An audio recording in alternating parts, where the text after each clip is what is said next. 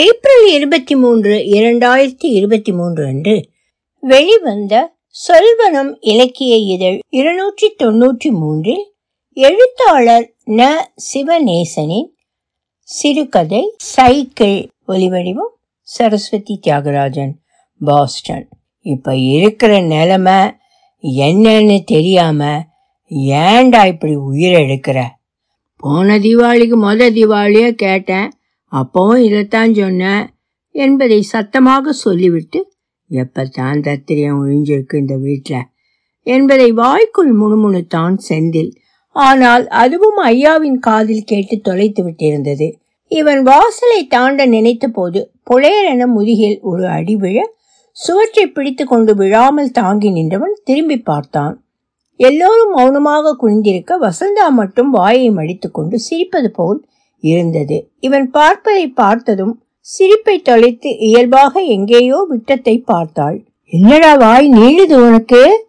என அம்மா கத்த மீண்டும் ஒரு தாக்குதல். இப்போது உதையாக இழுப்பில் விழ இவன் பிடிமானம் நழுவி வாயிற்கதவில் போய் முட்டிக்கொண்டு விழுந்தான். அம்மா பதறியபடி தா சும்மா இருக்க மாட்டா என ஓடி வந்து மேலே விழுந்து மூன்றாவது அடியை வாங்கிக் கொண்டு இவனை எழுப்பினாள். நெற்றியில் அருக்கால் பிசிறு கிழித்த ரத்தம் வரத் தொடங்கி இருந்தது ஐயோ ஏ கலை மஞ்சத்தூள் எண்ணெயை எடுத்துட்டு வாடி. ஐயோ ஏ கலை மஞ்சத்தூள் எண்ணெயும் எடுத்துட்டு வாடி. என கத்தினாள். நிமிர்ந்த கோபமாகவும் இயலாமையின் ஆத்திரத்தோடும் ஐயாவை பார்த்தான். அவர் இவனுக்கு பெரிய காயம் இல்லை என்பதை ஊஜிதம் செய்து கொண்டு என்னடா முறைக்கிற? என அதட்டினார். அவர் வாயில் பீடி இருந்தது இல்லையென்றால் இந்நேரம் கெட்ட வார்த்தைகள் வந்து விழுந்திருக்கும். ஏ சும்மா போறியா இல்லையா? என அம்மா அதட்ட துண்டை ஆவேசமாய் உதறியபடி வெளியேறினார். செல்வத்தின் கோபம் இப்போது வசந்தாவின் மேல் முழுவதுமாக இறங்கியிருந்தது. சிரிக்கிறியா நீயே? என்றபடி அவளை அடிக்க பாய்ந்தவனை கலையும் அம்மாவும் சேர்ந்து அழைக்க அமர வைத்தார்கள். வசந்தாவுக்கும் அவனுக்கும் எப்போதுமே ஆகாது. ஒருவரை ஒருவர் மாட்டி வைப்பதும் ஐயா இல்லாத நேரங்களில் அடித்துக் கொள்வதுமாக அணையாத பகை இருவரையும் சூழ்ந்திருந்தது. வசந்தா கல்லூரி படிப்பை பாதியிலேயே விட்டுவிட்டு ஏதாப்பூரில் உள்ள ஒரு ஜெராக்ஸ் கடைக்கு வேலைக்கு செல்கிறாள். காலையில் நேரமாக சென்று கடையை திறந்து வைக்கும் பொறுப்பு இவளுடையது. தனவூரிலிருந்து மூன்று மைல்கள் தொலைவில் இருக்கும் ஏத்தாப்பூருக்கு சென்று வர போக்குவரத்து வசதியற்று பைக்கில் செல்பவர்களிடம் லிப்ட் கேட்பதற்காகவே பிரிவு ரோட்டில் இவளையும் சேர்த்து கல்லூரி மாணவர்கள் பணியாட்கள் என ஒரு கூட்டம் காத்து நிற்கும். சிலர் அங்கேயே நிற்க சிலர் வாகன சத்தம் கேட்கையில் நிறுத்த மாட்டார்களா என திரும்பி திரும்பி பார்த்தபடி நடந்தே செல்ல ஆரம்பித்திருப்பார்கள். அவளுக்கும் செந்திலை போல நடைவாழ்வு ஒரு வெறுப்பை தந்திருந்தது. சிலர் கருணையோடு வண்டியை நிறுத்தி ஏற்றிக்கொள்வார்கள். சிலர் பார்க்காதது போல முகம் திருப்பி ஆக்சிலரேட்டரை திருகுவார்கள்.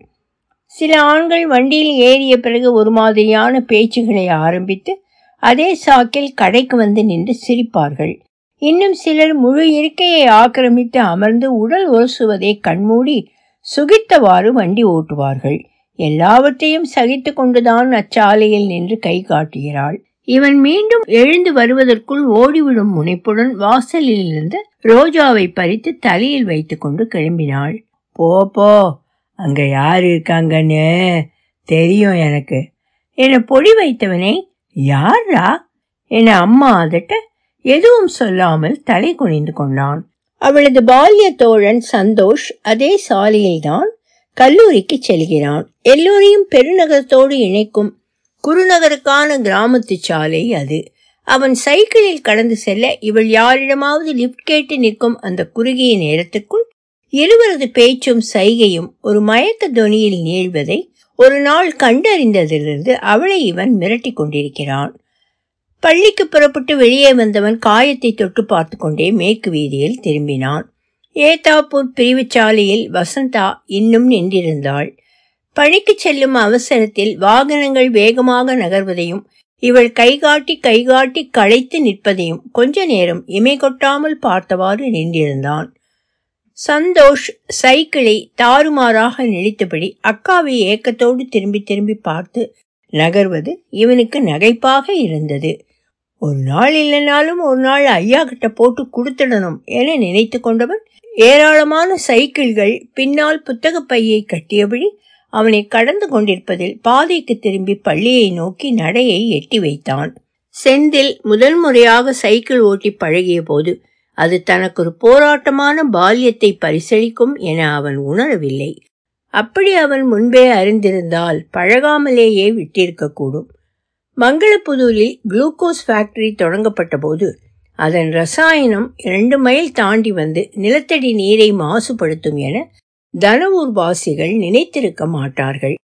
கொஞ்சம் கொஞ்சமாக சகித்து கொண்டு பருகத் தொடங்கிய போதும் ஒரு கட்டத்தில் வாயில் வைக்க முடியாத அளவுக்கு உப்பு கரிக்கத் தொடங்கியது. பருப்பு வேக வைத்தால் மணிக்கணக்கில் கல்லாக ஊறி கிடந்து காலையில் பணிக்கு செல்வோரின் வீடுகளில் கலவரம் மூண்டது. இதெல்லாம் போக தோல் அரிப்பு முதல் பெயர் தெரியாத புது புது வியாதிகள் வரை படையெடுக்க தொடங்கிவிட்டிருந்தது. புற்றுநோய் கூட அதிக அளவில் தலையெழுப்பதாக பேசிக் கொண்டவர்கள் மேட்டூர் குடிநீர் ஏத்தாப்பூர் வரை மட்டுமே விநியோகம் என்றிருக்கும் நிலையில் பல்வேறு முறை மனு போட்டும் வேலைக்காகாதது கண்டு ஒருவரை மாற்றி ஒருவர் நொந்து கொண்டனர். இப்போதைக்கு சமையலுக்கு நல்ல தண்ணீர் என்றால் வரதன் கிணறுதான். இவர்களது குடியிருப்பிலிருந்து இரண்டு கிலோமீட்டர் தள்ளி ஊர் எல்லையில் அது அமைந்திருந்தது. வரதன் மிகுந்த கொடையாளியாக இருந்ததில் ஊரில் இருக்கும் பெரும்பாலானோருக்கும் குளிக்கவும் குளிக்கவுமான நீரை எப்போதும் தங்கு தடையின்றி பெற தொட்டி கட்டி இருந்தார். செந்தில் பள்ளிக்கு கிளம்புவதற்குள் கக்கத்தில் இரண்டு கைகளில் இரண்டென இடுக்கியபடி குடத்தை எடுத்துக்கொண்டு அதிகாலை கருக்கலில் ஓடுவான். சைக்கிள்கள் அற்ற அவனது வெறுமையின் மீது பெல்லடித்துக் கொண்டே தனது வாகனங்களை அவனது சக தோழர்கள் ஏறி மிதித்து கடப்பார்கள். என்னடா செந்தில் இன்னைக்கும் நடராஜா சர்வீஸ் தானா? என சிரிப்பான் தெற்கு தெருமணி. எல்லோரும் வரதன் கிணற்றை சென்றடைவதற்குள் நன்றாக விழுந்திருக்க அங்கே ஒரு பெரும் கூட்டம் அவர்களுக்கு முன்பாக கியூவில் நின்றிருக்கும். சில நேரங்களில் தள்ளுமுள்ளு கூட நடக்கும். வரதனின் மகன் அவ்வப்போது வந்து வரிசையை சரி செய்து அதட்டி விட்டு போவான். வரதன் இருந்தால் எத்தனை நடை வந்தாலும் ஒன்றும் சொல்ல மாட்டார். ஆனால் இவன் குடிக்கிறதுக்கு சமையலுக்கு நாலு குடம் தண்ணி தான் அதுக்கு மேலே பிடிக்காதீங்கப்பா.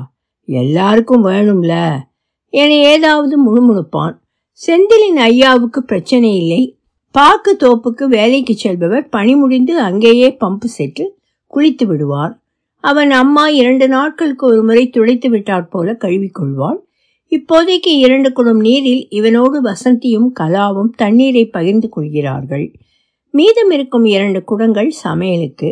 தெருக்குழாயில் வரும் உப்பு நீரை பிற உபயோகங்களுக்கு எப்போதும் போலொரு கலக்கத்தோடு பயன்படுத்தி கொள்வார்கள்.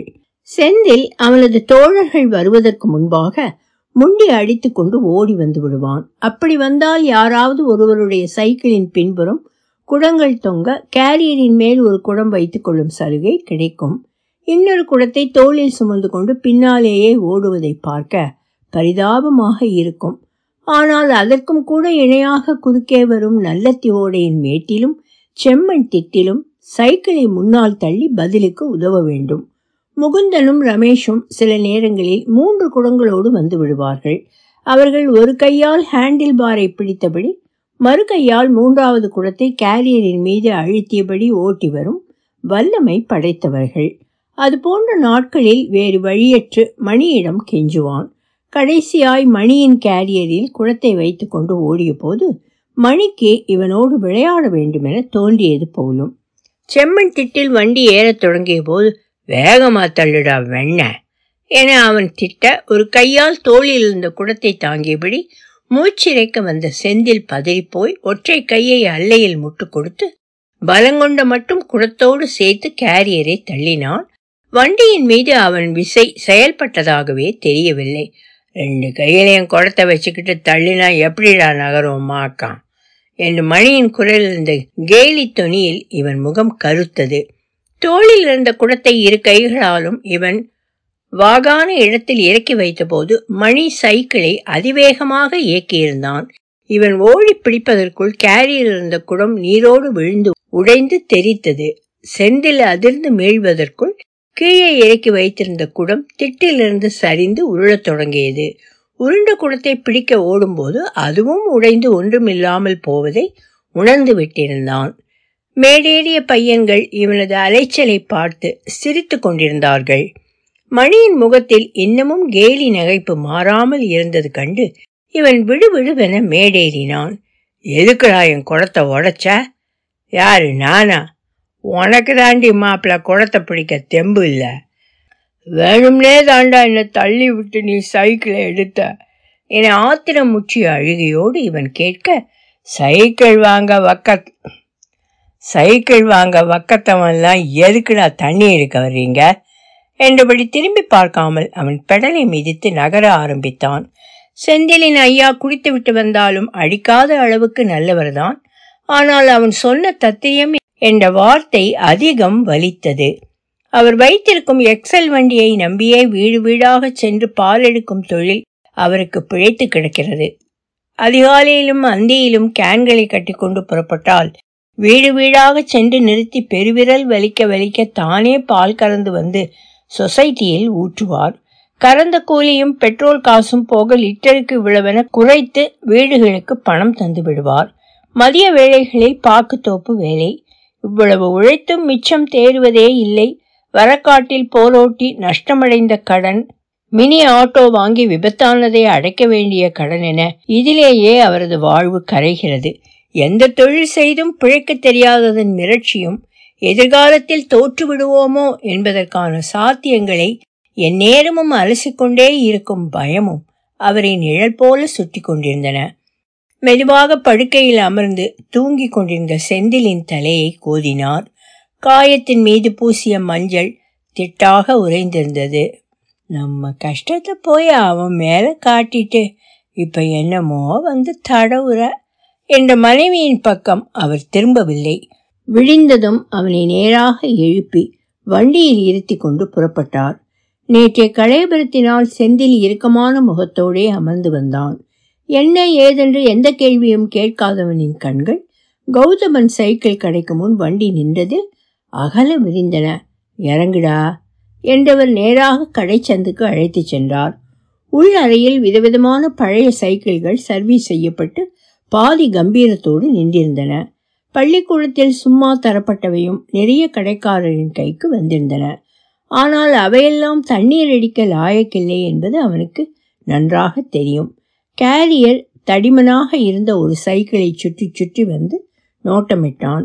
எண்ணெய் தேய்த்த மினுமினுப்பில் கருகருவென காளையின் தோரணையில் இருந்த அது அவனுக்கு பிடித்து போனது. அடித்து பேரம் பேச பேச படியாமல் போய்விடுமோ என்ற கலக்கம் தீர்ந்து ஒரு வழியாய் ஆயிரத்தி ஐநூறுக்கு முடிந்தபோதுதான் இவனுக்கு நிம்மதி வந்தது.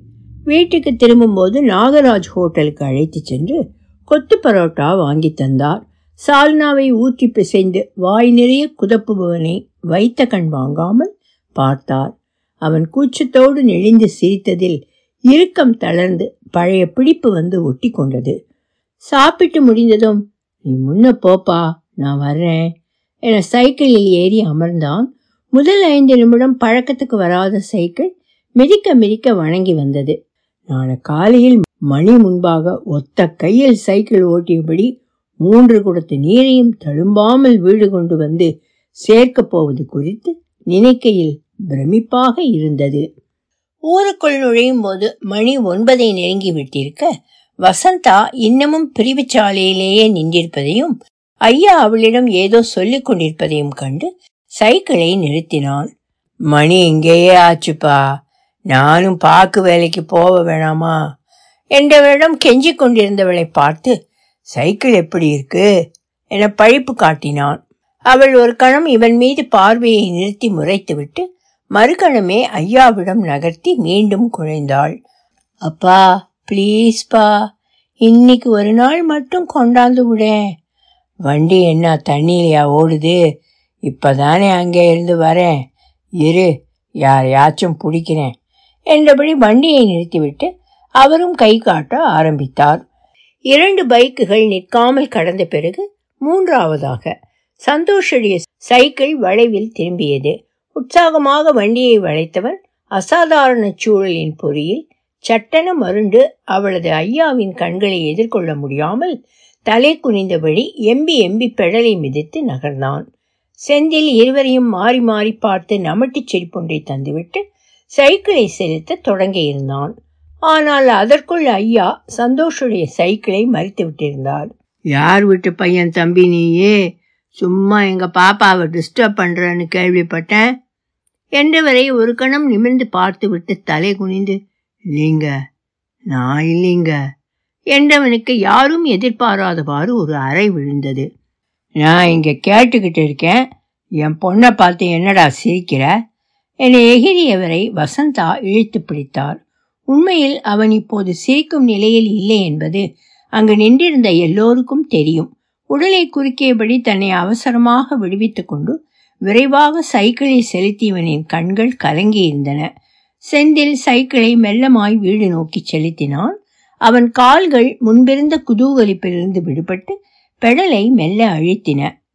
மறுநாள் எப்போதும் போன்ற சலிப்போடு புலரப்போவதில்லை என்ற இனம் புரியாத கொண்டாட்ட மனநிலை அந்த வீழெங்கும் பரவி இருந்ததை எல்லோருமே உணர்ந்தபடி உறங்கியிருந்த பின்னிரவில் வசந்தா விசும்பிக் கொண்டிருந்தது அவனுக்கு தெளிவாக கேட்டது. அதிகாலையில் தேநீர் அருந்தி முடித்த கையோடு சைக்கிளுக்கு காற்றடித்து துடைத்து வாகாக வாசலில் நிறுத்தினான்.